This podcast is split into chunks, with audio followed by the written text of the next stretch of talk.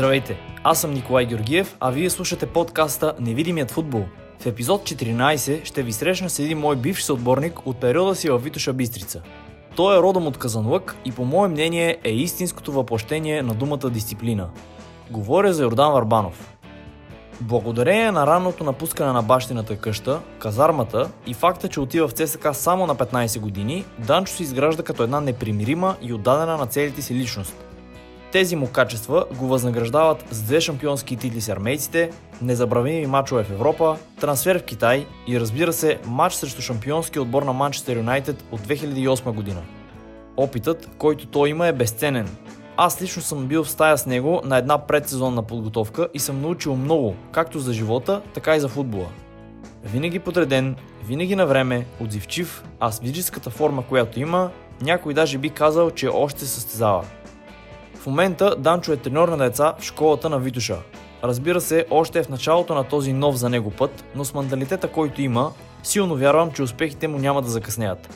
А за децата, които са под негово ръководство, можем само да се надяваме да осъзнават, що за човек седи пред тях и колко много могат да попият от него. Преди да започнем, искам само да споделя, че аудиозаписът е взет от лайв видео във Facebook, така че ще може да чуете въпросите, които хората задават в коментарите.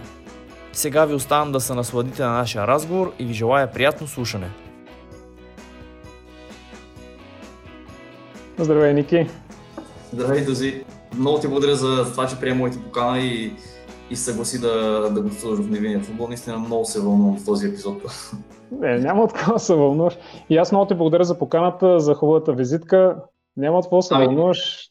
Така, ами, че... вълнувам се, сега ще кажа защо, защото наистина има си много, много добра кариера, по мое мнение. Наистина си видял немалко, както в България, така и в чужбина, така че силно съм убеден, че ще има какво любопитно да, да споделиш за хората, които ни гледат и ни слушат днес.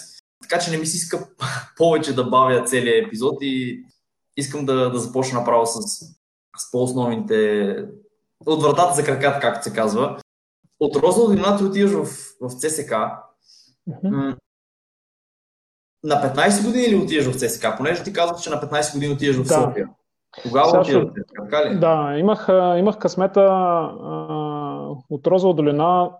А, тогава направиха, а, когато са, а, имаше национален отбор на тази възраст и правят а, по области. Първо направиха в област Стара Загора, после в Пловдив и накрая в София. Аз попаднах, имах късмета да попадна в тази група от 20 и колко човека бяхме, да изиграем един матч избрани момчета в област Стара Загора.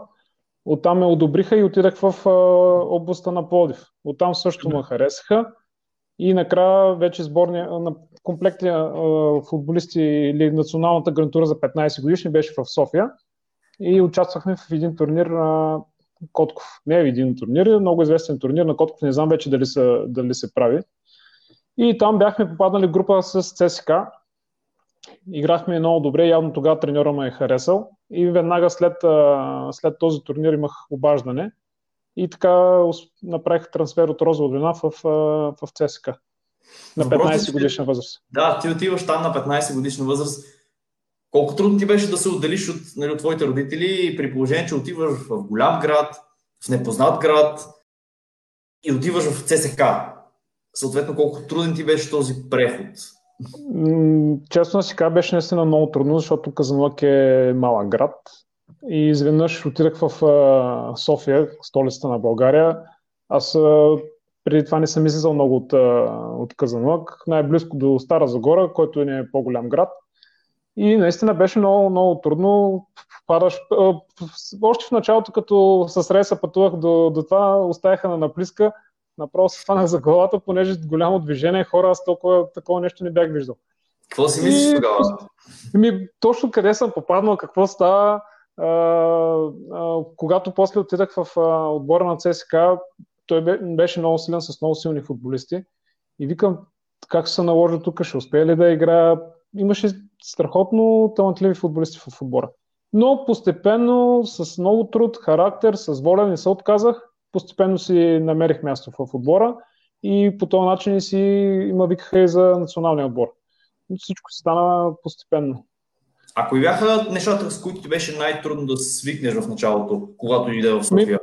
Да, може би точно това е, че се отделих от семейство на 15 години е крехка възраст, не да кажем 18 или 20. Но не знам дали от, на мен чак беше трудно, но не ми, не ми беше чак, не ми е чак такова голямо направо впечатление, че ми липсват родителите. Аз си хорих всяка събота и неделя. След мача си хорих постоянно, си пътувах. Не ми липсваше чак толкова много. Има голям късмет да попадна точно в този затворен кръг, което казвам като тренировки, пансион, храна, училище. Това нещо в момента го няма. Едно време това, този пансион развиваше много, много спортисти. И мисля, че в момента това е много голяма загуба за, за спорта като цяло в България. Как ти е потичало едно ежедневие тогава при този затворен кръг? Ми, а, примерно, сутринта ставахме, отивахме на училище, свършихме се училище, отивахме на стол, след обята имахме тренировка. Това беше и вече след тренировката имахме някакво свободно време и пак обикаляш горе-долу в региона. Базата беше на 4 км, където е в момента арена Армеец. Това беше да, терена, който, който да, в момента е паркинга, това беше терена, арената там не беше помощното игрище. Гордо това беше, свободното време беше след тренировката и така процедираше цялата, целият седмичен цикъл. И след мача в събота или в неделя се прибирахме за по един-два дена да се видим родителите и пак. И, и това, мога да кажа това, че много ми е дало в самото начало, което говорихме за тази дисциплина, а, мисля, че оттам съм изградил много неща. Защото на 15 години... си излезнал извън, извън това, че на ранна възраст си се отделил от твоите родители и си отишъл в столицата от един да, по-малък град. И се оправяш сам. Това е, това е само с твоите приятели. Там трябва да се направиш и правилен подбор, защото има най-различни хора. Едни играеха комар, други правеха, пушиха цигари. Ти гордо трябва да, да видиш къде ще отидеш. Хубавото е, че аз не последвах нито цигарите, нито алкохола, нито и комара. И си имахме от 5-6 приятелчета, имахме много добър кръг и си вървяхме постепенно по стълбичката нагоре да станем футболисти, защото на моята цел беше това. Да кои, бяха хората, с които, кои бяха хората от твоя кръг? Хора от провинцията, от момчета, които са били и те от провинцията, както аз бях от Казанак, други бяха от Сливен, от Дупница, много, много такива градове. В момента съм си още много добър приятел с тях. В, в, в стая бяхме по четирима.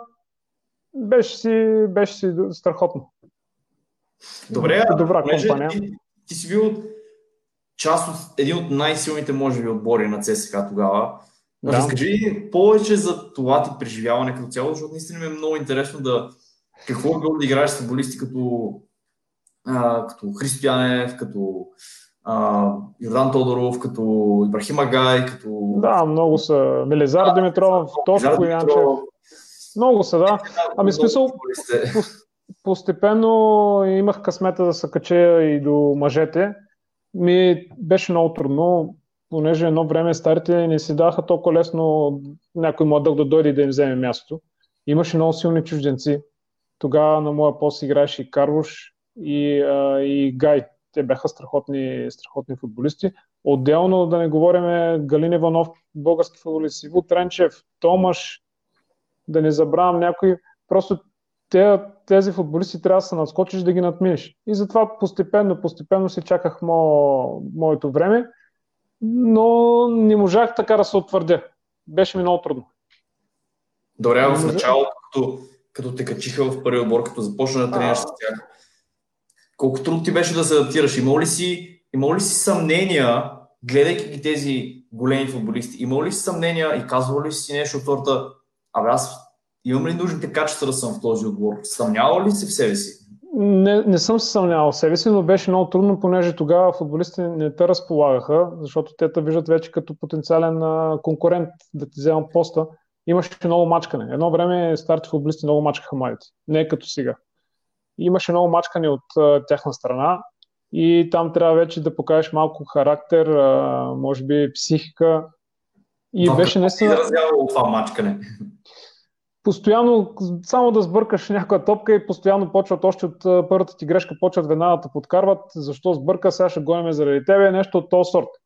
И като те мачкате на теб ти пада психиката, пада ти малко и нивото и ти трябва малко време да се климатизираш, да се успокоиш, наистина, където казваш дали ги имаш тези качества, но щом си качен горе, хората са те гледали, качествата си Добре. ги имаш. Добре, как според теб един млад футболист, който те първа навлиза в мъжки футбол, може да се справи именно с подобен тип коментари и забележки, въпреки че в наши дни нали, не е чак толкова честа практика да. това. Ами тогава за едно време говориме, трябва да си някакво пердеден типук. Имаше, има такъв пример с Вари Затинов, беше такъв. Те му викат, той не му покаши. Вари Затинов е по-техничен футболист, той играе халф, прикарваше си между краката, правеше си каквото си иска, у нея си му храниха, той нищо, не му покаши. Аз съм малко по-съвестен и при мен беше малко по- по-трудничко. Докато сега обстановката е съвсем друга, понеже аз до преди две години играх в футбол и идваха доста млади момчета, ти също. И няма, никой на никой не се е карал, даже гледахме да им помагаме, да им говориме, да може да навлезат, да се развиват като футболисти. За мен това е правилното. Не някой да, защото всеки млад футболист нормално е да бърка, трябва му някаква адаптация и ние като му направим някаква среда нормална да, да такова, ще го смачкаме и той няма да се развие. Така че мисля, че това отношение нещата за младите футболисти е по-добре, но има други проблеми, които те не могат да се развият, според мен. То има и плюс и минус на, на двете, има, да. страни. Определено обаче в сегашно време е доста по-предразполагащо за, за нас, по-младите, да, да се адаптираме и аклиматизираме по-бързо към, към изискванията към мъжкия футбол. Пример, Точно за който нали, човек също, за който се сещам, който е приемал, може би в някаква степен подобен, подобен вид поведение, т.е. Да, да вика, да прави забележки.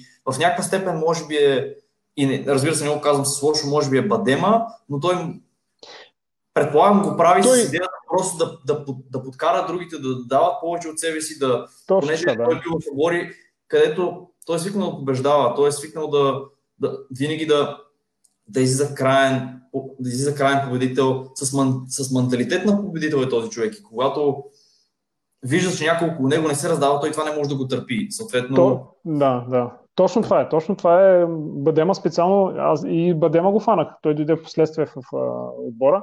Точно, точно той е такъв тип. Той обича да иска да побеждава. Едно време това бяха футболисти. Почти във всеки един отбор, повечето футболисти бяха точно това с характер и не обичаха да падат, искат постоянно да бият. И имат по-високи изисквания към себе си. И затова стигат те успехи. Докато сега е обратното с моите момчета, понеже тренирам деца на 16 години и виждам, те се отказват от най-трудното. Стане им трудно и се отказват. Сега се бориме с това нещо. На мен е любопитно, ти си бил в казармата, аз да. бил в казармата, това е вече нали, друго време. Много ми е интересно как се е случвал целият процес с това да, да играеш в футбол и също времено да си в казармата. Сега, ние пак имах късмета да вляза в спортна рота. Спортната рота се отличава само с това, че а, има месец и половина се изкарахме нормална казарма, както си е навсякъде. След този месец и половина, там имаше обучения, нормални работи. Как да разгубяваш, да разгубяваш автомат, как да се стреля с него, е такива нормални работи, как се марширува. След този месец и половина вече става малко по-свободно, затова се казва спортна рота. И повече имахме време за тренировки и имахме и военно първенство. Така а че през този минах... месец и половина ти играл ли си? Не, или? не, през този месец и половина не. Там точно това, което казах е само, само че си в казарма истинска. Месец и половина си, си, си сериозна казарма. Което за мен това...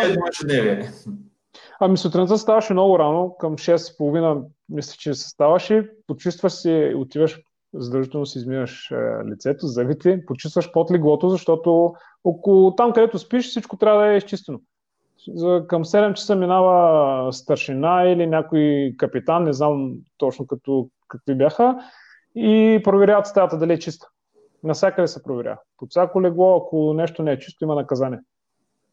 Последствие. Да, еми, примерно, карата някаква работа да вършиш. Но в нашата стая ние бяхме 6 човека, всеки си го изпълняваше, всеки си беше стрикнен. Е, в последствие имаш а, закуска и после почваме като училище заня... занятия. До 12 часа имаш някакви занятия. Дали ще сгубяваш автомат, дали ще учат на нещо друго, нещо то сорт. После имаш обяд, след обяд пак някакви занятия и после вечера. Това е целият, целият ден ти намират някаква работа. Но пак, пак се учиш на някаква дисциплина. Сутринта ставаш, измиваш се, подрежда се леглото, почистваш. Това ти става някакъв навик. Колко голяма роля изигра тази казарма за формирането ти като човек и в последствие за формирането ти като футболист? Еми, мисля, че доста ми помогна. В смисъл, това ми е то, това, то навик, който съм си го изградил. Аз и преди това и още в пансиона си оправихме нещата, защото там също проверяваха, когато още бяхме на 15-16 години. Това ми стана като навик. Сега в момента сутринта стана и си оправям леглото, отида и измия се, което това са нормални неща. Изми си ръцете, което сега го говорим този коронавирус, те повечето хора не си мият ръцете. Това са елементарни навици. Това също се води към дисциплината. И затова малко не е, малко не е разхайтено обществото. Оттам идват големите проблеми. Малко отпуснахме работите.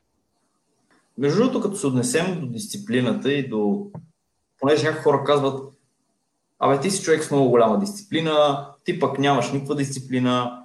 Има една теза всъщност, че не е толкова до имане или нямане на дисциплина, ами по-скоро до имане или нямане на навик. Защото в един момент. Точно така. То се става навик.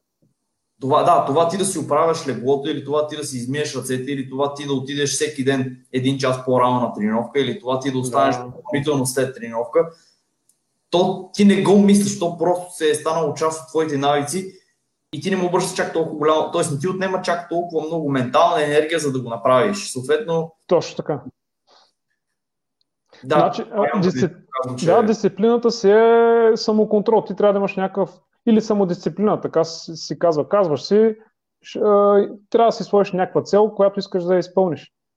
И в тази цел трябва да покажеш характер, воля, да не да се откажеш, а да се я следваш.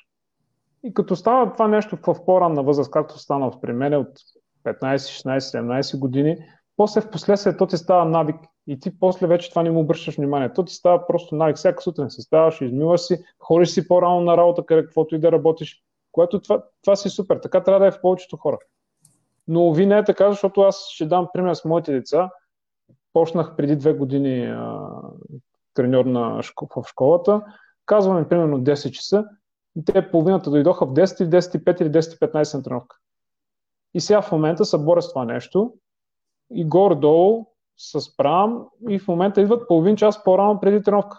Което това за мен е, това много ме радва. Моята работа е първо да ги науча да станат. Да, първо да ги науча да станат хора, да идват рано на тренировка, защото ако не станеш футболист, ще отидеш рано на работа, нали така? И... Е, това, е, това е интересно, между другото. Извън футбола, тази дисциплина, която си развил, тази дисциплина, която си развил през годините, в кои сфери извън футбола ти е помагала?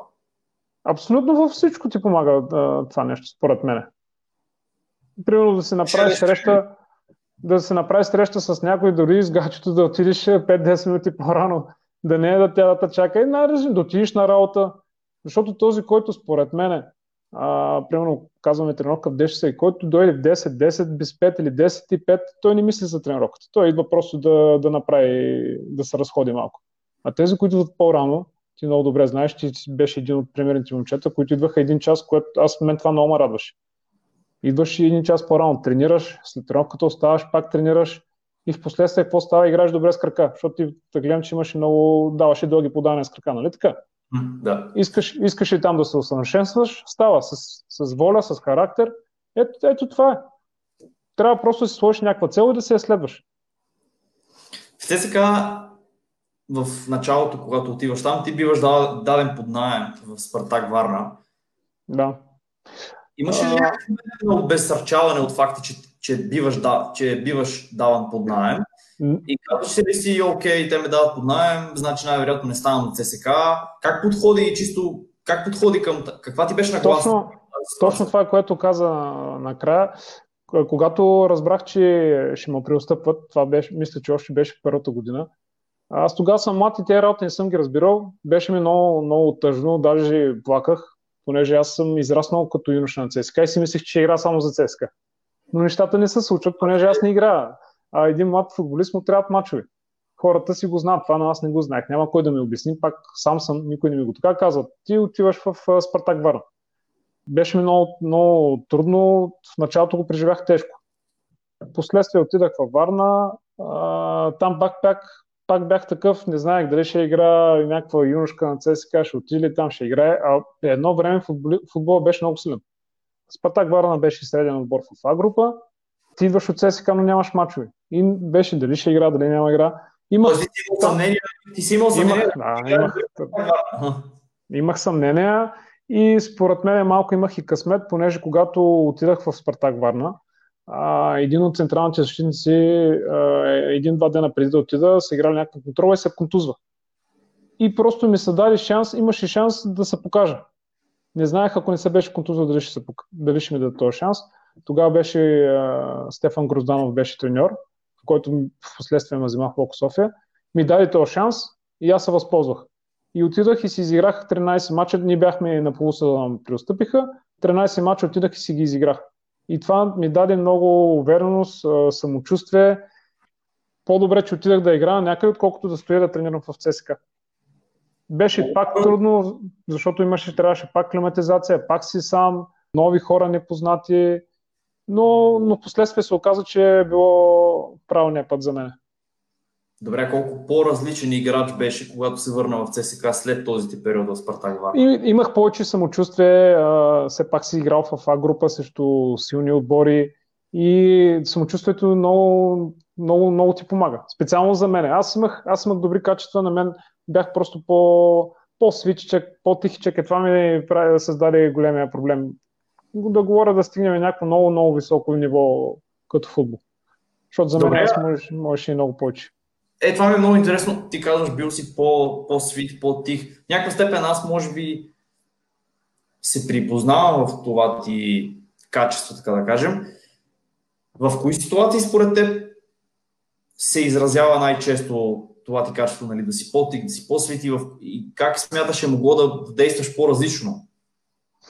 Ами това пречи, защото понякога а, бъркаш топката и те ти се качват на главата и ти си мълчиш. Но това, това нещо, може би, ако си бил малко по-отворен или не знам, с малко повече самочувствие, може би а, после ще може да допускаш малко повече грешки. Аз, аз допусках да мамачкат много.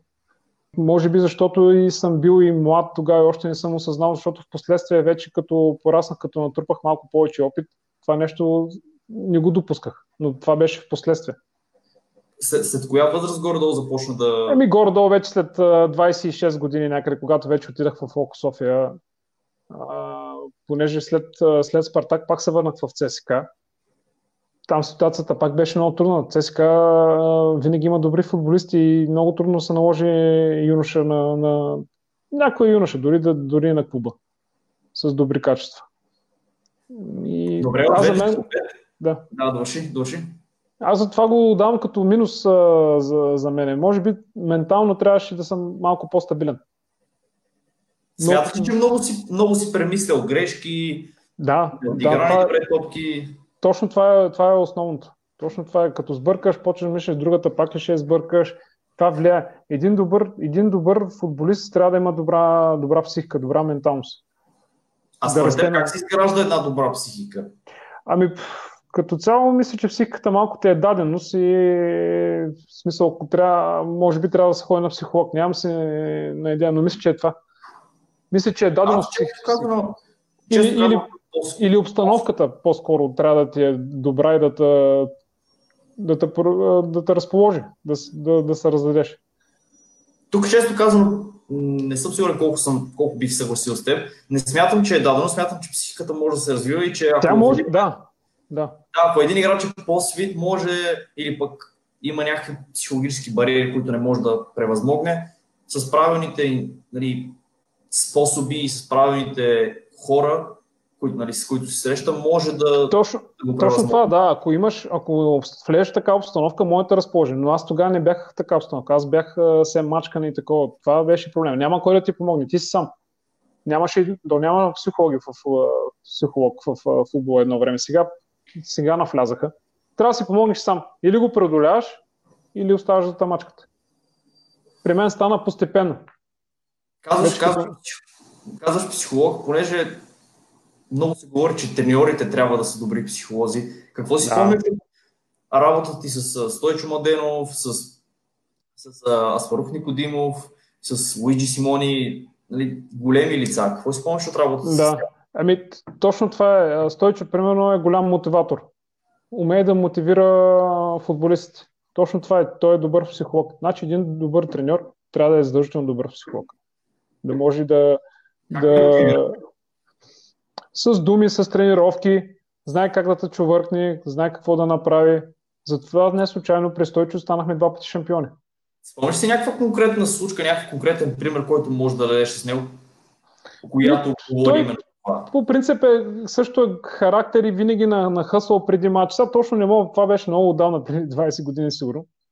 Но се сещам, че винаги беше а, а, мотивираше отбора и отбора винаги излизаше мотивиран. Особено с тези силните мачове. Едно време имаше два-три силни отбора. Левски, даже за другите, другите отбори си ги биехме с лекота. И винаги успяваше с Левски да намотивира и да излеземе на 100% да покажем качеството. Това му беше много голям а, плюс.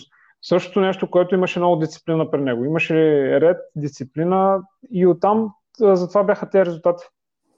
А в какво си изразявала тази дисциплина? С, а, примерно, този седмичен цикъл а, ходихме си на тренировка, изискаше при него беше за първ път да се ходи един час преди на тренировка. Точно те елементарните неща, но те като се съберат става ходи се един час преди тренировка, а, после са обядва на едно място всички заедно. Имаше база, имаше условия. Говорим за горе на Панчарел.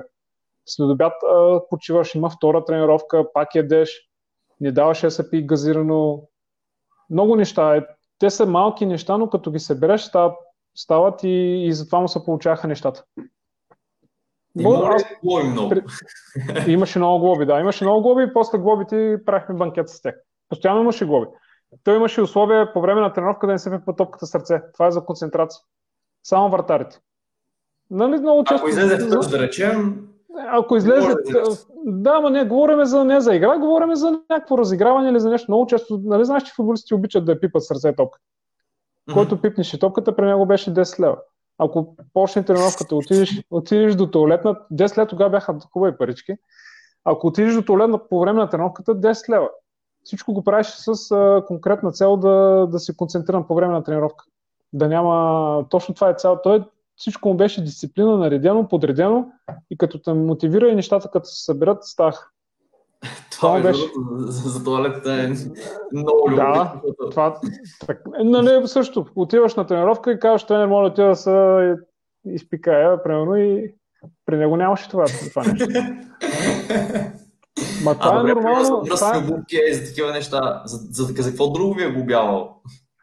Ти казваш, да, ако, ако, ако закъснеш, защото той искаше един час преди това, слагаше един лист, един лист слага с семена. Един час преди това трябва да се подписал. Отиваш на тренировка, подписваш се и един час преди тренировката масажиста отива и взима лището. И който не се е подписал е глобен. Имахме килограми, забравих за килограмите, имахме килограми, беше си направил всеки колко килограма. Всеки ден се теглихме килограми. Много, много професионално ниво. Това говорим за 2002 до 2005, 3 години. Подготовките му бяха много сериозни. Просто беше работохолик и дисциплина и затова се случваха нещата. Не случайно станахме два пъти шампиони с него. При положение, че имаш от другата страна Левски с много силен отбор. И много по-добри добри финанси от нас. Да, наистина, вярвам, че и в, и в последствие това много, много за да, изгр... да направи кариера, с която да, не е случайен. Не, е, не, не е случайен треньор. Да, много неща от типа от тип дисциплина съм взимал от, от него и постепенно ще гледам да си ги налагам в тренировъчния процес. Между другото, в едно интервю споделяш, че ти си имал проблем с килограмите тогава. Да. Поне по, поне по думи на, това, на това, Да, да, така е, защото те определяха по една система, определяха килограмите аз съм висок 1,86 и ме искаха 78 кг, което за мен това беше невъзможно. Аз винаги държах 80 кг. И постоянно ме го бяха, по 2 кг го бяха. Аз нямаше как да сваля тези 2 кг, понеже един път се опитах да ги сваля и не се чувствах добре. И му обяснявах, че... килограм е било? Еми, не знам какви пари бяха. Мисля, че килограмите беше по-символично но пък много може щяваше на, по време на лагерите. Другите си едяха нормална храна, аз и другите, които имахме да сваляме килограми, едяхме само картофи, ориз и... Добре, смяташ, че това е, смяташ, че това е добра практика, т.е. да се налагат определени килограми за всички, вместо да се гледа това дали един играч се чувства добре на, на определените килограми. Тоест на, на... За, да, разбирам. На за мен е... предпочитания на всеки играч. Да, за, за мен не беше нормално, понеже аз това е 8 кг под височина си, това бяха много за мен килограми. Аз на 80 кг се чувствах много добре. Но някаква схема изкараха години, а, височина, някакви простоти и аз бях потърпеш от цялата работа. Но хубаво е това, трябва да се следи, трябва да си, да си имаш а, нормални килограми, да не е да си над, наднормен, защото оттам следват контузии и някак да помогнеш на отбора. Добре, ти каза, че много са ви лишавали от... Много, много, много, че са ви поставили някакви рестрикции от гледна точка на хранене. Ти по принцип, да. понеже съм бил в теб в стая, познавам те, нали, имам някакви наблюдения по относно твоите, твоите навици, начинът по който а, живееш, така да кажа. Откъде си получил тези знания за, за хранене, за сън, за възстановяване? Някой конкретно говорил ли ви за тези неща? По принцип сега почнаха много, не сега, но може би от 2-3 години почнаха много да се говорят по отборите за кога трябва да се еде, кога трябва да се спи, но това всичкото преди това ми е дошло от, може би точно от треньорите, които са ми били в мъжете. Там, от, там съм ги научил тези работи и, и си ги спазвам и до ден днешен. За храненето, за спането. От кого, най- от кого най-много си попил пак, пак мога да кажем от Стойчо, от, преди това беше Енрико Катуци като треньор, италиански специалист. После беше и Джиджи Симони, те дойдоха от, от Италия с добра визитка, добри треньори. Може би оттам също.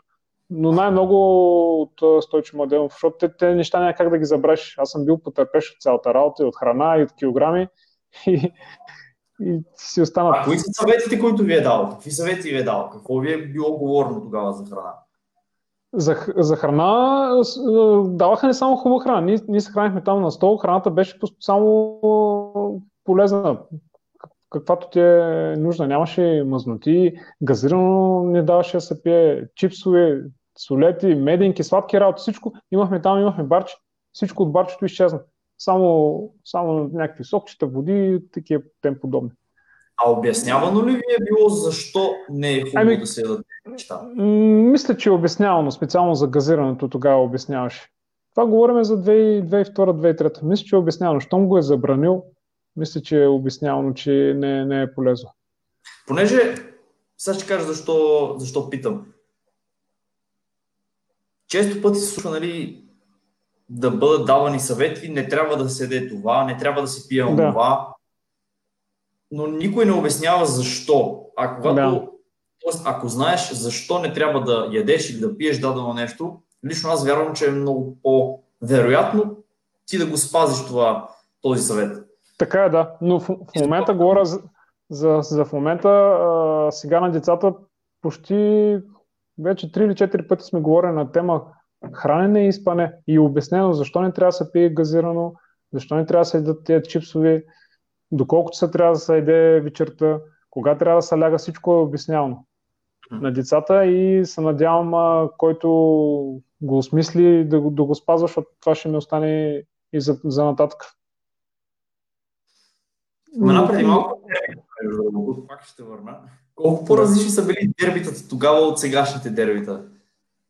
Дербите бяха много, много хубави и непредсказуеми. Не се знаеше как ще свърши резултата, както последното дерби. Последното дерби, между другото, много ме изненада, което много ме радва, защото направиха наистина хубав матч. Предишните дербита бяха много скучни. По наше време не се знаеше кой кого ще бие. И тогава се играеше на, на стадионите като домакин. Левски си приемаше на Герена, ние на армията. И ставаха, за мен ставаха много по-хубави матчове тогава. Атмосферата беше много хубава. Има много случаи, повеждаме 2 на 0, обръщат на 3 на 2. Uh, по, никога не се знае как ще свърши матча. До последно, до последно не се знаеше резултата. И има, аз имам късмета, някъде между 6-7 матча съм изиграл. Вътре е... Добре, какъв е заряда? Какъв е заряда? Но, преди матч, за... време на матч. Преди матча нормално. Треньората на, на Хъсма, на, на, на в смисъл, гледат да успокои малко, защото все пак играе с Лески с кръвния враг. Атмосферата знаеш, че на стадиона ще бъде невероятна. Заряда е голям, голям, голямо удоволствие да, да играеш на, на, на такива матчове. На мен лично ми беше голямо удоволствие. С добри футболисти имах късмета да играя. Споменаваш, че с Гонзо ти е било много да, трудно. С, с Гонзо беше много трудно, да, с Гонзо, с Челиков. Просто страхотни футболисти. Гонзо си беше много добър футболист. Имах е, едно или две дербета с него. Даже имам а, случка с него. На един корнер го държах да, да не ми избяга, да имам по-добър контакт с него. един лакет ме удари в а, ръката и ми скъса мускул. Добре, как става просто... Как става това истина? Еми става. Той искаше да се отърве, просто аз го бях леко пригърнал да го фана, да не бяга много, да не шава. И просто рязко се обърна и ми удари един лакет и ми скъса мускула.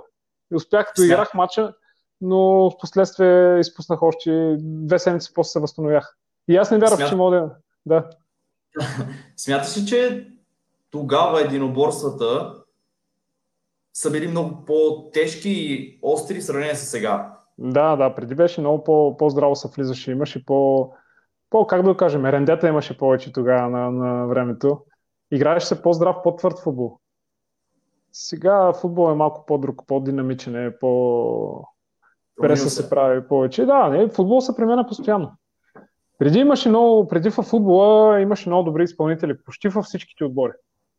Докато сега, сега нещата се изравниха. Едно време ЦСК, когато аз бях, имахме, може би, съпротива от Левски. Всичко друго се знаеше, че се бие. Чат пати спътни локоти. Да, дойдат ли на армията 3-4-5. Не искам да обиждам отборите, но, но, но, така беше. А сега в момента се обърнаха нещата, не се знае кой кого ще бие. Много трудно се взимат точките и от ЦСК, и от Левски. Ето вчера пак пример с Славия, въпреки че е дерби, едно време Левски с лекота си беше Славия. Където си ги фани си ги беше.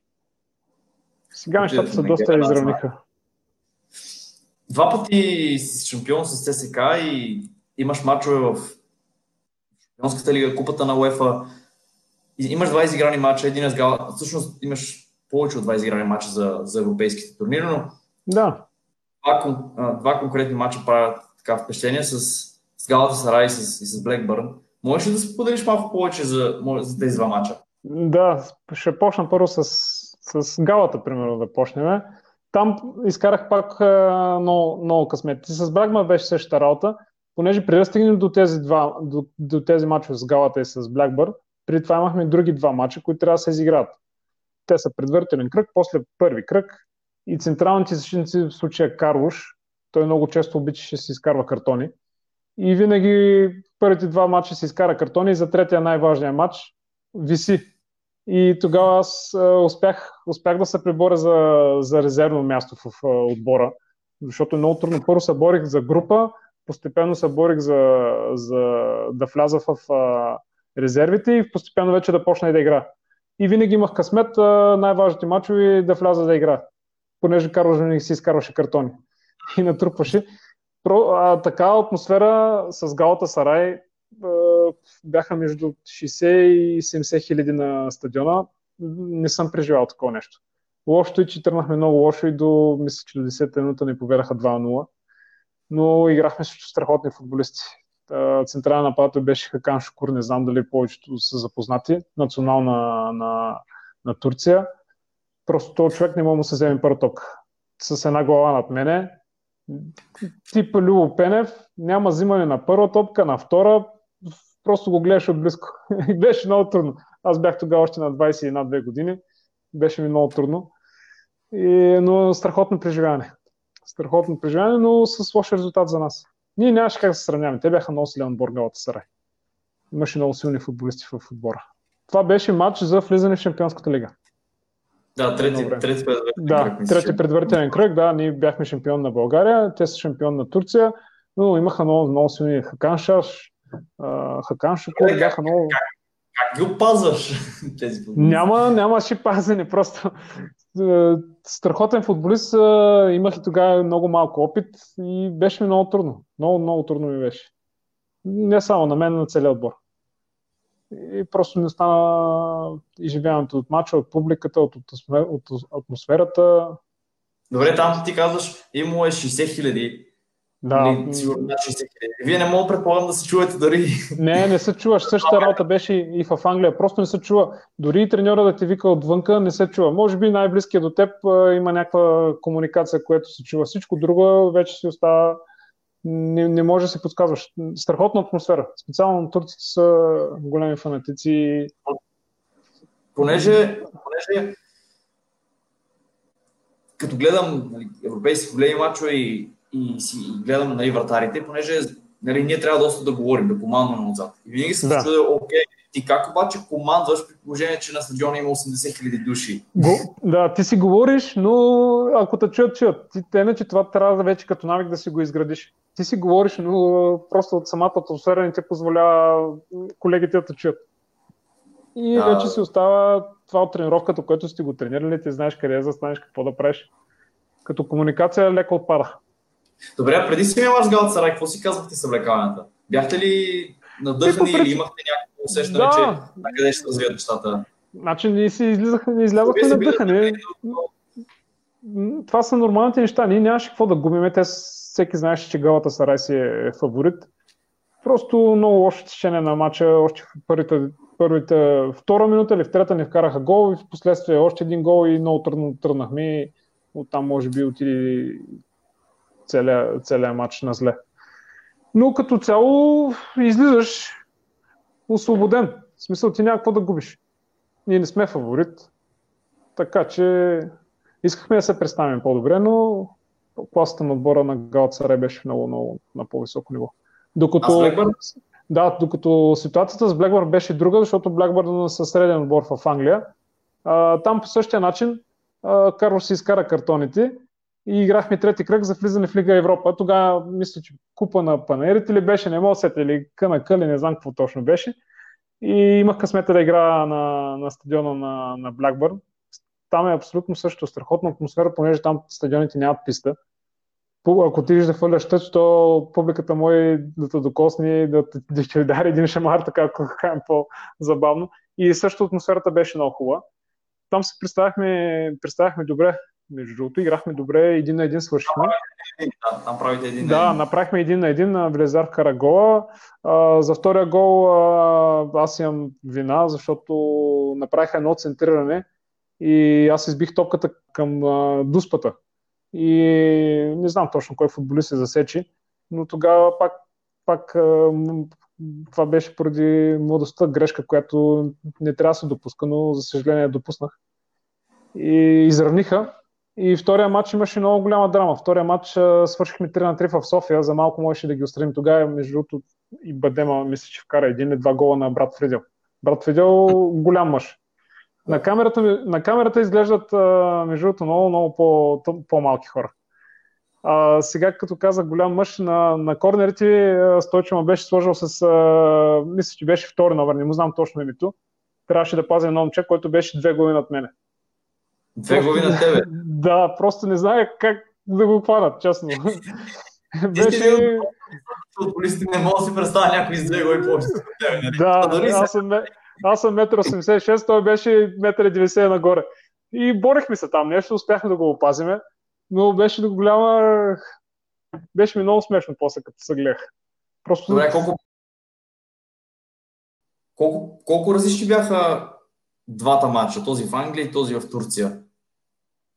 Еми, в смисъл различни бяха в нивото на, на отбора на Галата Сарай беше на, на много високо ниво. Те се влязаха после Шампионска лига, даже не знам, може би са излезли от групите.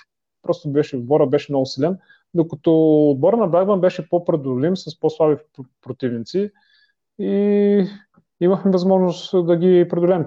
Гордо това е, класата може би беше разликата. Добре, как тези два мача ти помогнаха да се изградиш като футболист? Кои бяха нещата, които научи от тях? Еми, в смисъл пак самочувствие, че съм играл в тях, че е, отбора разчита на мен. Това е, това е голяма що ме пускат да, на тези важни матчове, това ми дава огромно самочувствие и, и може би голям опит от играй срещу добри футболисти. Uh, виждаш си грешките, както споменах с Блябърн допусках uh, грешка, в последствие то се прави анализ после на матча, Стойчо ме извика, каза ми това не трябва така да се получава, всичко ние го тренираме, но в случая така се получи. взимаш си полуките и продължаваш. Без грешки mm-hmm. няма как. Между другото ми е любопитно, понеже на няколко пъти преди малко каза, че, нали, че си имал съмнения в себе си на моменти, че си чувствал неуверен в играта ти. Кои са, в какво си изразявал тази неувереност в играта ти? Точно това е дали ще подадеш пас. Почваш да се колебаеш абсолютно във всичко. Дали ще отиграеш добре топката, дали ще вземеш единоборство. Това нещо ти пречи. И просто трябва по друг начин да подходиш към мача. И за мен всичко това е психически. Настройката. Ако искаш да ставаш добър футболист на много високо ниво, това не трябва изобщо да, да, да го допускаш. Но това си, в последствие си го правиш като, като анализ, го разбирам. Тогава, тогава съм бил много млад и тези неща не съм ги анализирал, няма кой да ти ги каже. Никой и затова, си, да, за, затова си допускам тези грешки. Сега имаме много повече информация. Инструменти, и, и, да. Нали, да научаваме за всички тези неща и да, да, да сме много по-облагодетелствани от тази гледна точка и ни е много по-лесно сравнение с вас. Да, в този отношение е така, но проблема пък е от другата страна, желанието, хъса, характера, това липсват на, на, на днескашните футболисти. Според мен, на повечето. Добре, преди големите отбори, Левски, ЦСК, нали, нали са били наистина много силни отбори. Играли са по Европа, играли с големи отбори и, са, и са постигали добри резултати. Смяташ ли, че именно това, че мъжките отбори на тези основни тимове в България са били много силни, е било допълнителна мотивация за юношите да тренират и да, да се борят, да стигнат там. И при положение, че сега не е точно така, това някакси обесърчава моите футболисти и нали, нямат, не губят мотивация. Може да си прав, защото в момента младите футболисти нямат комири. Аз преди едно време исках а, да, да стана като Адалбер Зафир. Адалбер Зафир беше много добър централен защитник на, на ЦСКА. Той ми беше комир. Ходих, гледах мачовете, тогава по телевизията нямаше мачове, ходих на живо да гледам, гледах как играе, как се позиционира, къде да застава и исках да го следвам. И моята цел беше точно това, да стана като него. Може би сега в момента младите футболисти нямат тези комири, на кой искат да, да станат, понеже в силните отбори няма чак такива силни футболисти. Говорим за ЦСКА и Зелевски. В момента има много чужденци, което за мен е голям минус. Да, и може би това някакси допълнително обезпечава млади футболисти. Да, и съгласен съм на, на това. Може наистина да заради това да няма, да няма толкова млади футболисти. Но за мен чужденците също а, не е реално толкова много чужденци да има в нашото българско първенство. Добре, освен ти казваш, че освен на, че си много си искал да поддържаваш на Адалберт, Адалберт Зафиров, има ли играчи от чужбина, от които си се учил? Да, и на които също, да също мога да кажа за Гай за Карлош по същия начин ги гледах как играят. Един е влизаше, Гай влизаше много твърдо и здраво, докато Карлош, той е бразилец, беше по-технически добре, заставаше много правилно, с глава играше добре. Опитвал съм се да взимам от тях най-доброто което на мен може да ми помогне за бъдещето ми изграждане. В това, също, което... това също ми е помагало, защото те са много силни футболисти. А сега в момента такива, български, такива футболисти в нашото просто вече няма. Което съответно... С, което е да, оттам точно това е. В интервюто с Кот се казва, че младите футболисти не гледат достатъчно футбол.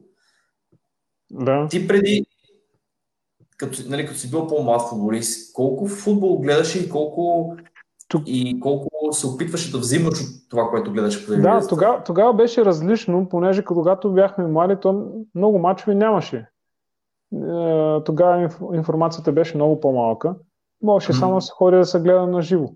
Българското първенство, може би само дербета са ги дали по телевизията. Всичко друго си е било по радиото и... Който... От чужбина не са давали. Да, малко имаше от чужбина, много малко и вече в последствие, като говорим, като станахме вече на 20 или нагоре, когато е имало мачове и съм симпатизирал на някой отбор, съм го гледал. Но в момента има текущество от а, всяка телевизия предава мачове. В момента се дадат топ първенствата. всеки може да се фани и да гледа някой отбор. Но това, това оказвам а, оглед с моите деца, защото аз съм комуникирал с тях. Доста от тях те не гледат мачове, което за мен това е минус. Защото с едно гледане на мача може да видиш как се позиционира определен пост, как застава, как изнася топката, много неща. Фаза атака, фаза защита. Те... много да се научи въпроса. Даже в момента да, мисля, че въпрос... има от футбол по телевизията. Буквално да, всеки то...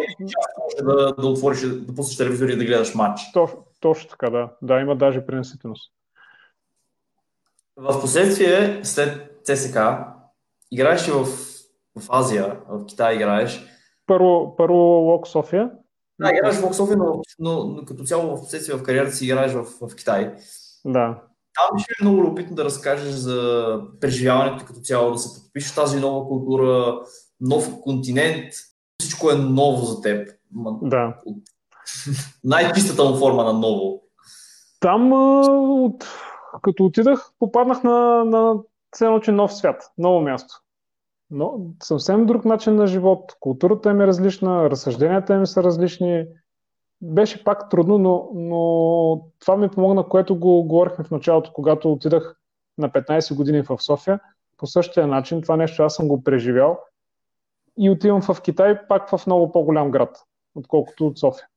И това нещо ми е леко преживяно и имам лек опит. Далеч от семейството, Далеч, да, далеч от семейство всичко ти е непознато, нова атмосфера, трябва да веднага да влезеш в ритъм с новия отбор, с, да, да, културата им е различна, начинът на мислене им е различен и трябваше по най-бързия начин да се климатизираш към тях. Добре, и, някой помогна ли да се климатизираш? А, имах късмета, един от треньорите, кондиционният треньор беше, беше българин и покрай него имаше и приводач и горе-долу. И, и там в Китай допускаха само трима чужденци. Не са като нас. Е Кондиционер Светло Гърков се казваше. А, той беше треньор на Ботев и оттам го взимат кондиционен треньор. И благодарение на него имаше и преводач. И отивам в този отбор в Китай, настаняват му в една стая и аз седам да си почивам. И по едно време влиза един китаец и ми вика добър вечер. Аз, аз, аз съм шак. Аз съм шак, понеже при това всички китайци си говорят на китайски. Той беше малко възрастен човек, около 60, 60 няколко годишен. И вика, добър вечер. И аз го гледам така. И какво става? Те си правят възик сфере. и той и почна да ми обяснява. Тук има български треньор, аз съм му преподач, чала бала и аз бях на проби в този отбор. Изкарах една седмица и имах късмета после, последствие да се представя добре и да остана. И това ми беше... Това, шок за теб. Това беше шок за мен, да. но, последствие, но последствие се възползвах от цялата работа, защото той много ми помогна. Почнах веднага да, да, да ми казва китайски, от китайски на български как е здраве и от 1 до 10. Такива най-елементарни неща. Веднага почнах да, да почвам да влизам в час, понеже като почнем да играем, трябва да има някаква комуникация. Това всичко си го идва от мене. Но в, а, много момчета идват и не искат да учат китайски. Аз не че ще го науча, ама най-елементарните неща трябва да ги знаеш, да поздравяваш. Тук става да научаваш, тук става просто да знаеш нали, основните думишки и за които комуникираш. Както е често пъти, когато чужденци за България, те научат български и комуникацията е в пъти по-трудна. Да, това, това задължително трябва да е. Там а, също ни накараха задължително да учим китайски, но аз от само себе си постепенно почнах и си научих някой... Значи, китайски е много труден. А, колко съм говорил, не знам, но се разбирахме горе-долу. Добре, те там на символи са на какво са точно? На иероглифи или? На, на иероглифи са, но там една дума, една дума може да я произведеш, да я измялкаш по три пъти или четири различни начини, означава четири неща други. Един Може да дадеш пример? Еми, смисъл, точно с тези трудните думи не е, но нихао е здравей. Ако го кажеш mm-hmm. малко по друг начин, може да изгледа някакво друго. И много е, много е труден език, специално на мен много не ми се отдава, признавам си. Но горе-долу, като говоря такива елементарни неща, е по-бавничко, ма разбират. Има ли си случка, между другото, която от липсата на комуникация, т.е. Да, да, е тръгнало, да е трябвало да си каже, да кажеш нещо, но да си казал грешното нещо по време на матч или на тренировка. На, по да... време на матч не, на, на матч това те са прости думички напред, назад, тя не, но има някой път, като отидеш в магазин или нещо друго, казваш някакво по-дълго изречение, те не могат да разберат и дигат ръцете и така. И и нищо не става. Английските не всичките знаят, така че аз и с английски не съм много добре. Така че комуникацията беше малко с ръцете. Добре, храната как свикна? Колко... Храната беше... Храната, да, това също е, беше трудно, понеже тя си е тяхна култура. И постепенно, постепенно свикваш повече ориз, понеже тях, при нас хляба си основно, при тях е ориза основно. Повече ориз и ние идяхме каквото идват китайците. И си подбираш по-малко, по-малко и свикваш, няма как, няма къде да ходиш. Има, някакви такива по-екзотични неща, които ядат. Имаше жабешки бучета, имаше змия смияли, костенурка от супа правиха редовно, Uh, но ние си натискахме ориза, ориза го правят с яйца, с краставици, с домати, ориз яко и оттам, оттам са ми дръпнати очите. Няма как свиква се, трябва, трябва да се свиква с тези неща. И другия проблем, който беше климата, климата е, там е много горещо и много важно. И а, самия, самия организъм, нашия организъм не е свикнал на това и много, там много лесно се сваляха килограми. Добре. От, от една тренировка... Не, ням, не, не, няма просто никакъв съвет. Гледаш да се климатизираш, нямаш как. По 2 кг сваляш на тренировка. Просто е много важно, докато китайците, тяхната кожа е по-такава и те много не са по тях. Те си, те си родом от там и, и свикваха. И затова, може би, много от трансферите бяха от, от страна на Бразилия и на, и на африканските държави. Понеже те са с сходен климат, европейци взимаха по-малко. Тогава, когато аз бях. А чисто организационно и чисто футболно, кои са нещата, които ти направиха впечатление там? Значи там аз където бях отбор малко под, под средата, като класиране, страхотна база. Седем терена. Ханчжоу, нали така? Ханчжоу, да, отбор се казва Ханчжоу на 200 км от Шанхай. последно, преди две години беше и Здравко Здравко там треньор на вратарите. Беше май даже старши треньор. седем терена. Един от тях е централен терен не за където се играят официалните матчове, просто на тренировъчната база централен терен за тренировки. Другите са тревни и изкуствени. От едната страна учат училище има с пансион за децата, за подрастващите. От другата страна спиме ние пансион с, с стол. Басейн, фитнес, просто отлични, отлични условия за работа, за, за развитие на, на младите и на самия отбор. Това ти казвам за отбор малко под средното ниво на първа лига на Китай. Представяш си за, за силните отбори. Просто Пък като, да. като база страхотни условия. Отделно чужденците даваха и апартаменти. Базите са винаги на 30-40 минути извън града. И даваха цел? На... Ами, може би там са им разрешавали да правят. Да са, и другото е да се изолират, предполагам. Понеже китайците стояха постоянно на базата китайците масово, целият отбор стои там живеят. А не ние имах... Не, а ние имахме, чужденците само имаха в най-близкия квартал до, до базата, даваха апартаменти и ние чат пат си ходиха. Там е комунизъм. Ако искаш да излезеш, там трябва да се подпишеш на една книга, има си пазач, затворено, много стрикно, нещата са много сериозни. Стига вече. да, да, нещата там си бяха дисциплина си имаше, имаше си ред, всичко се спазваше. Чисто организационно, други неща си направили впечатление. Дали, като отидеш на базата или като пред тренировка, след тренировка, или пък и по време на самата тренировка. Като впечатление, бе? Да. Еми, ние сме си, аз ние си стояхме на базата и не като китайците. В смисъл, казва се някакъв час, отиваме си там половин час преди това, правим си някакви забавления преди тренировката, в смисъл всичко си беше наред. Столът ти после прибира се, къпе се столът ти е там, всичко ти е подредено, само трябва да мислиш за футбол. Така че... По път Ами някой път зависи, смисъл зависи следващия цикъл. Имахме си и по две тренировки. Както тук се практикува същата работа. Когато свърши сезона, ходим си на лагери, така че горе-долу е едно и също, но условията са много по- по-хубави, отколкото в, в България. Добре, как те промени периода там като човек? Ами, в смисъл това, което се бях изградил, много ми помогна. Таз, бях защото аз пак съм си сам самостоятелен и много неща съм си ги вършил сам. Много ми помогна. Другите условия, които бяха задължително чуженците, трябваше, понеже този отбор, където отидахме, той беше млад, създаден от мари китайци, бяха на възраст 22-23 годишни. Идеята на чуженците беше да дадат пример с тренировките и с а, живота извън, а, извън тренировката. И за мен беше... Пример. Моля? Вие чужденците да давате пример. Точно така. Ние затова сме взимати да даваме пример. По време на тренировка трябва да се стараеш на 100% да си повече над китайците.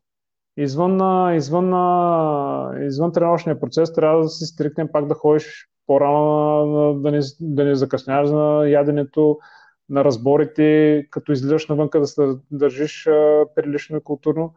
И мога да дам пример. Имах един колега, който беше от Македония. Той дойде, и на втория ден търси да ходи на кафе, на дискотечка, да се забавлява и такива работи. Знаеш колко остана в отбора?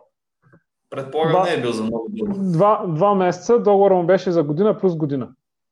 Там договорите, договорите той беше национална Македония. Който е национал, подписваше за година плюс още една. А който, аз отидах на проби, отидах на проби и подписваш за една година. Ако се представиш добре, подписваш за още една. И така си вървят. Не като нас дойдем тук по 5 години им подпишеме, после чудиме комисионни да им плащаме, простоти и чудеси. Тук Тоест просто вас как се представяш, те точно така, дали... точно така. Да, дори, дори да имаш и за година договор, като не се представиш добре, смяна, идва следващия човек, който трябва да е повече над китайците и да, да си върши работа. И това, това е, Да, много интересно, което казваш, че чужденците като ги взимат, нали, ги взимат именно с идеята да дават точно Пример на тамошните футболисти.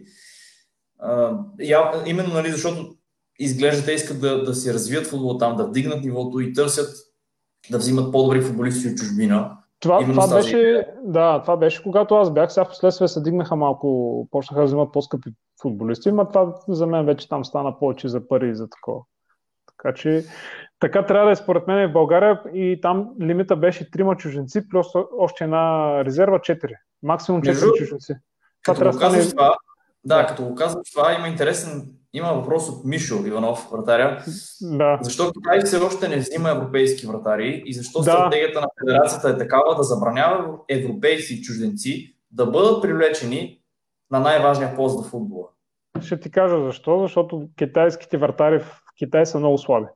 И идеята е да не взимат чужденци, а да се развият тяхните. Това ми каза преводача. Питал съм точно за специално за това нещо. Идеята е да пазят китайските футболисти в първенството, да може после за националния отбор да дигнат малко ниво. Защото ако дойдат чужденци, няма да пазят. Защото вратарите в Китай са слаби. Всеки един треньор ще предпочита да вземе китайски, да вземе чужденец. Защото ще стабилизира вратаря, е половин вратар. И от тази гледна, да, половина, обърках се половин отбор. И от тази гледна, да, извинявам се. И от, и от тази гледна точка, от тази гледна точка те не взимат чужденци, да могат да се развият собствените вратари и после да имат за националния отбор добър вратар. Защото те, ако не играят и националната гарнитура, те няма да вървят добре. А те, идеята им беше да, да имат успехи. Те не, не знам дали са класирали на, на световно първенство Китай, между другото. Аз когато бях имаха такива амбиции, но не стигнах. И това е цялата работа. Затова не, взимат, взимат, треньори, взимат треньори на вратарите, но не и, не и вратари, чужденци. Това отново е супер интересен подход и, и наистина да. много вкарано е мисъл в цялото нещо. И, има, има, да. И, има и, и другата политика, която беше, трима чужденци и те взимаха по един централен защитник, един халф и един нападател. В трите, основ... в трите линии винаги взимаха по един човек, който да може да горе-долу да ръководи цялата линията на защитата, линията на халфовите и нападателите. С почти всички едни, всеки един отбор имаше защитник, халф и нападател. Не разбирам. Да, те, те си го измислили, за мен е много добре. Това трябва да стане в България. По-малко чужденци, защото като са по-малко ще дойдат качествени чужденци. Няма да идват, не знам даже откъде ги взимат. Ей, това между другото исках да те питам, освен това, което спомена току-що, нали, да се взимат по-малко чужденци, но да са по-качествени, кои според теб са другите неща, които можем да имплементираме от Китай у нас? Ами това е другото базата, ма там опираме до финанси. Човешко okay, ако, ако, ако, ако говорим за неща, които не изискват финанси, може би човешкото отношение, понеже там хората искат да се развият, а ние тук някой трябва да се развива, бум, една, гледаме да го свалиме, тук повече се мразиме, някой като нещо измисли нещо по-ново или по-инновационно, нещо от този сорт. Там хората искат, искат да ти помогнат да се развиеш, докато ние тук сме малко наобратно. Може би това, дисциплината е на много високо ниво, всичко е подредено, наредено. Ние тук малко и на, работиме и на парче, ден да дойде, друг да мине, нещо от този сорт. Много неща могат да се вземат. А кои неща от дисциплината сте направили впечатление от там? Освен, нали, футболните неща. Как говоря генерално за живота на китайците? Ми те, смисъл, като дисциплина, те си го имат те изградени неща, които ги говорихме в, в началото. Те са малко по... Говоря за спортистите сега, не знам за това. Идват си на време на тренировка. Между другото, сутринта им е голям зор. Сега трябва да се призна, сутринта им е голям зор да тренират. Не знам защо. Да, много трудно, много трудно ставаха сутринта като за тренировка. И за тренировките бяха предимно след обяд. И треньора, кондиционен треньор, понеже мачовете се играят много късно, към 6-7 часа, даже може би и 8, и деня на мача на кондиционен треньор, който беше Светло Гърков, искаше да, да тренираме сутринта преди мача. Просто да се събудят, да се поръста код. Направихме го 3-4 пъти и в последствие не го одобриха това нещо. Резултата на мача не, не е добър. Да, не, не бяха кой знае какви резултати, но но той се опита малко да вкара някакви новости, но те явно си свикнали на това и не искаха, не искаха да, го, да го променят. Просто тренировката е някаква емоционална, с емоционални игрички, загравчица и такива неща. Той има много време до мача, тренираш 10 часа, до мача е примерно от 8. Но не го, не го одобриха. И си продължиха по-старому. И гордо от това е. Като... Интересен, може би най- най-любопитният ти момент генерално в кариерата ти, именно в Китай, на една контрол срещу Манчестър Юнайтед. Може ли да разкажеш малко повече за, за, за това преживяване? Какво е да излезеш срещу Манчестър Юнайтед? Да, ще кажа цялата история, понеже Китай малко се гледа в смисъл европейски футбол, понеже числата разлика е много голяма. Примерно, ако се играят мачовете в, а, мачовете в Англия, в Китай се пада 2 часа или 3 сутринта, сутрин. сутрин. Да. И няма много гледаемост. И Манчестър решиха или английското първенство реши да, да направи малко реклама на, на, на английското първенство и от, преди това мисля, че и Челси отиде да играе някъде с някой китайски отбор. И така решиха и Манчестър, понеже те тогава бяха действащ шампион на Англия и бяха взимали шампионска лига. И идеята беше да, да, 2008 година, беше да направят реклама на, на английския футбол и да дойдат в Китай. И, и голям късмет, просто са били в нашата провинция и, ние, и са искали да играят с нас. Изявили са желание. Нашите, нашите шефове, понеже те много не са запознати, големия шеф, той не знае за какво става въпрос. И много са колебали дали, има, дали да има контрол или дали да няма. Това не го обяснява преводача, защото той е, той е гордо е в час. Ма чакай, как не, не знаят какво става Не знаят, не знаят. Те са, те са затворена, те са малко затворени като страна, много информация не излиза от там те знаят само за Китай и горе-долу малко за, за Америка. Аз като, mm-hmm. кажеш България, повече не знаят къде е България.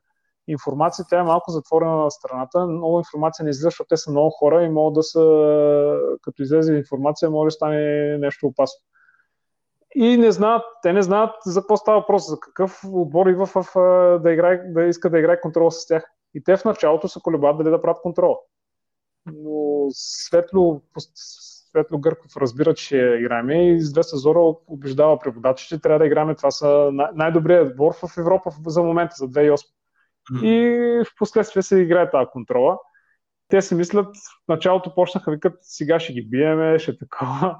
И аз викам, те, те знаят ли ние с кой играем? Те, те, те, те си дядат това така, те не знаят за какво става въпрос. Аз се молех само да паднем с по-малко, понеже знам за какво, за какво става въпрос. Mm-hmm. Изигра се контролата, почна а, а, в началото се опитахме да направим една, един-два пъти преса. Те просто футболисти са не извънземни, ми не знам, тя топката им се лепеше. Нямаше шанс за, за никаква преса. Те имаха много добър контрол. И постепенно аз и там и другите колеги казахме малко да се приберем назад, защото те тръгнаха да ги пресираме. Mm. Нямаше никакъв шанс, те ще ни вкарат много голови. И задържахме, мисля, че до 20 или 30 минути задържахме И оттам, като почнаха дъжд от голови, отидахме на осмичка. Просто фантастични, фантастични футболисти. Та, много, много, много високо ниво. Те се забавляваха. Между другото бяха освободени, нямаха напрежение. На, по времето свършихме 4 на 0. А, между другото и Бербатов, да, между другото и Бербатов а, игра първото по време на, на, на това. На, преди да излезем се видяхме, поздрави момчето, вика какво правиш тук, викам какво правя, какво игра. Той не знаеше, че съм, не знаеше, че съм там. А, на по времето слушаме 4 на 0 и аз закъм, те сега се успокоят малко, ще такова. Фергюсън направи смени, влезе Гикс, влезе Руни, не знам кой, викам, те сега по-лекичко такова бум, още една четвърка. и след края на матча, след края на матча аз бербата ме изчакам човека, даде ми фанелката от уважение, искаха много хора, той даде на мен, което много, много му благодаря. И след матча почнаха да се събличат. И аз тогава видях отдолу тия потници, където им мерят за бягането. Mm-hmm. И, и си говорих после малко и с Митко, той вика, ние всичките имаме зададени километри, които трябва да ги изминеме. И, и вика, няма, няма вика просто как. Трябва това нещо да се избяга. И, тако, да. и аз викам, те сега 4 на 0, ще спрат, кротичко ще тако. Те влизат новите, ама те новите трябва да се избягат километрите. То Гикс като се разфарча, Нани като се разфарча и мой виж топката. И беше много, много трудно. Руни един-два пъти исках да го бия за първа топка, обаче много добър футболист си ходи между линиите и просто, просто невъзможно. Исках да се сблъскам с него да го видя, но не, не можах. Няма, няма, нямах контакт. Нямаш изобщо но... Да, те, те се намират така позиция, че просто не може да отидеш да ги биеш за първа топка. И игра и фантастични футболисти. Просто не мога да кажа, че беше, беше хубаво, че играх с тях, но те се забавляваха, докато ние просто чакахме да свърши матч. По-скоро. Остана си. Да. играли, повече мач сте гледали. Гледахме, да, и лошо повлия, понеже 8 на... Последствие ни пуснаха два гола, това беше според мен от уважение. 8, 8 на 0 стана и накрая там Вандер Сар са направи лекичко, пуснаха ни два гола, малко за самочувствие на отбора. И, като цяло, добре, че играхме с тях, но не беше добро такова. Не беше е, добро настроението. Това е любопитно, понеже нали, ти си имал представа горе-долу какво да. ви очаква но те нямаха. да, твоите отборници не са имали представа. Може би именно това им е дошло така малко като гръм от ясен небе в последствие. Да, да. Матч. Те не знаеха просто също кой излиза. Точно за това, говорим. Което сега в момента децата не гледат мачови. И по този начин те нямат някаква информация и не знаеха. Те нямат те външен достъп и няма кой да седне да ги гледа от 2 до 3 часа, няма кой да седне да ги гледа през нощите. И това беше много изненадващо, да, че не знаят също какъв отбор излизаме. Не спомняш си някаква самия матч. Ти си играл срещу Руни, срещу Гик, срещу Срещу Руни, Оуен, просто да. беше много трудно. Бербата беше първото по време. Някаква интересна случка от самия матч. Не, нямаше, просто гледахме отблизо. Имах един, на единия гол Нани в наказателното поле, тръгна да го бие от едната страна, той ма завъртя, докато се обърна, той вкара гол. Толкова бързо работи с топката, че просто това така, те са не извън за не знам какви бяха. Просто те са на, на друго, на много, много високо ниво футболисти. И за а чисто, имат... чисто организационно направите нещо впечатление, доколкото нали, си имал поглед върху... върху беше организацията беше на много, много високо ниво. Терена, за първ път стадиона, стадиона е много голям, за първ път стадиона се беше напълнил. Съответно имаше малко фенове и за към нас и китайците бяха пред, повече към манчите. Всички се бяха облекли с фанелки, имаше представяне, то беше като рекламна цел цялата история. Имам предвид, имам предвид за, за отбора на, на Манчестър. Това, което нали, може да видиш страни като щаб, като, нали, като подготовка, преди матча. След... Да, да, те направиха и една тренировка, направиха една тренировка и на децата от екипа. Какво ти кажете? Те сигурно не знам колко човека бяха като екип. Сигурно бяха към 10 нагоре. Имаше и треньори, кондиционни, масажисти, всичко. Просто на много, много високо ниво. И затова имат те успехи хората. Този мач промени ли те по някакъв начин? Смисъл, то силно казвам те промени, но по-скоро а... каква, каква нова перспектива за нещата ти даде? Да, не ме е променил, просто видях за какво става въпрос на, на много, много високо ниво. За какъв футбол играят, на което аз няма как да се докосна до него. И това, това усетих. Защото едно е да ги гледаш по телевизията, едно е когато играеш вече с тях. те са на много, много високо ниво и трябва да се радваме, че такива футболисти са играли в, в английските пренества. Бербатов, Митко, Стилян. Просто сега в момента такива футболисти не могат да изкараме. Просто успях да се докосна за 90 минути до даже те да ни кажа, че не са се разхождали, но просто се забавляха. Ако е сериозен матч, може би ще, ще дигнат още повече нивото. Това е много интересно, което каза, нали, че е имало да покрият определен брой километри. Да. Именно това явно е повлияло. Това, това пак, въпреки че е контрол, ето хората си, да, хората си, те си го правят като тренировка, трябва да си изминат някакви километри и си го спазват. О, добре. Има между другото въпрос. Николай Димитров пита каква е основата в изграждането на един футболист? Ами, тези всичките неща трябва да има дисциплина, която се изгражда, може би от по-малка възраст се изгради много по-лесно да може после да му стане навик.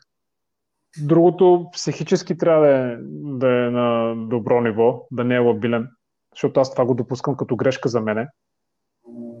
И вече като почнем футболните качества, технически трябва да е на, добро ниво, всичко това трябва да го тренира. Тактика. Това Колко са... е важна е за теб допълнителната работа, които, която трябва това, да се върши? Това, това е много важно, защото така се усъвършенстваш. Когато отидеш на тренировка, тя ти стига за нещо определено. Но ако искаш да се усъвършенстваш, трябва да задължително, може и преди тренировка, ти много добре го знаеш, и след тренировка не е лошо да осташ. Има, има живи примери. Кристиано Роналдо е този пример, освен че е талантлив. Винаги отива един час преди тренировка и остава след един час на тренировка. Но даже повече от един час. Да, да не, да не казваме, защото някой няма да повярва.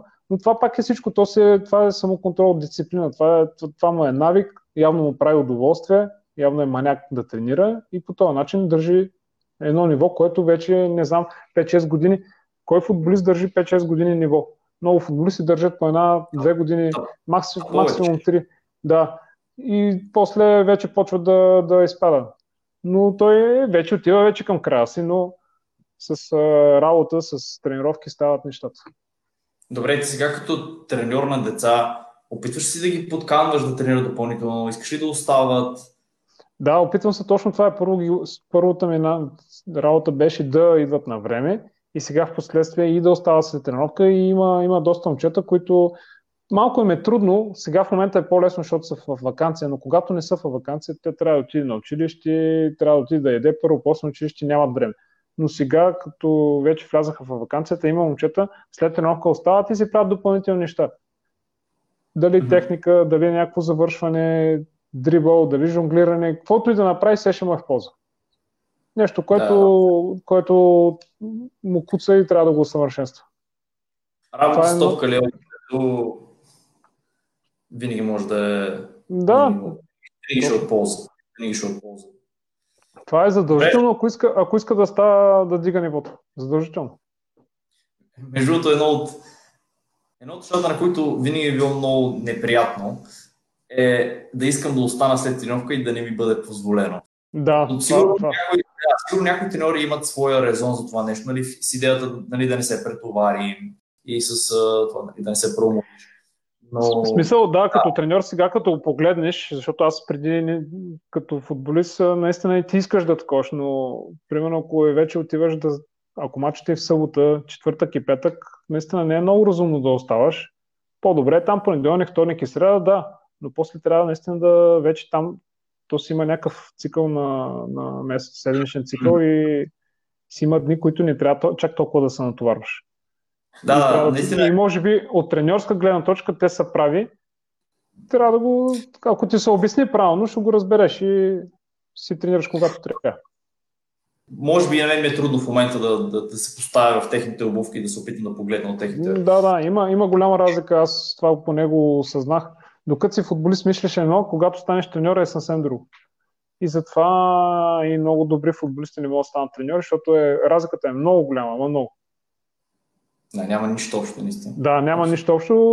Общото е топката само. да, играта.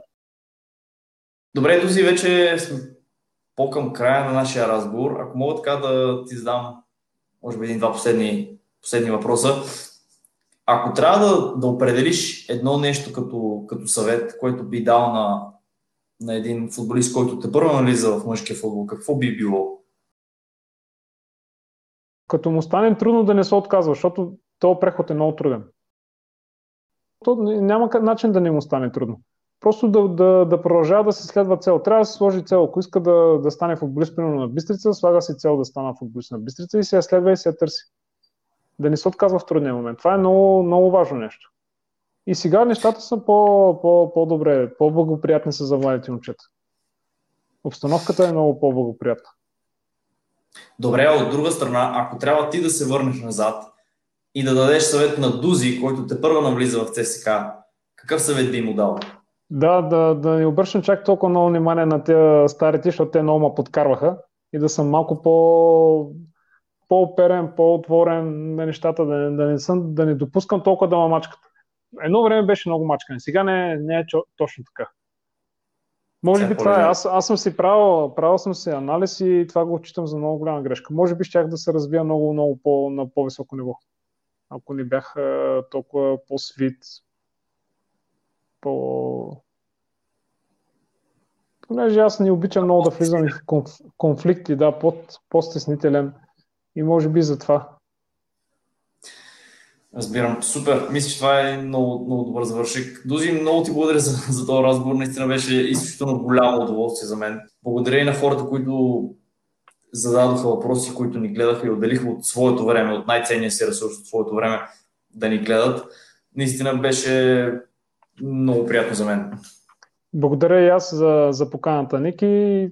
Да си пожелаваме много здраве и успехи за напред на тебе в клуба, на мене в треньорството. Да, точно. Само да сме здрави, успехи на теб да. в треньорството. Пък, а... кой знае, някой ден може пътищата да ни се пресекат. Да, да, да. Супер. Благодаря ти още нещо много. Благодаря на хората, които ни гледаха и до следващия път. Чао! Чао! Това беше 14-ти епизод на Невидимият футбол. Ако епизодът ви е харесал, ще се радвам да го споделите с близки и познати. Харесайте страницата на Невидимият футбол във Facebook. Там може да откриете още любопитни материали и да изпращате своите въпроси и коментари. Това беше от нас за сега. Желая ви приятен ден и до следващия път.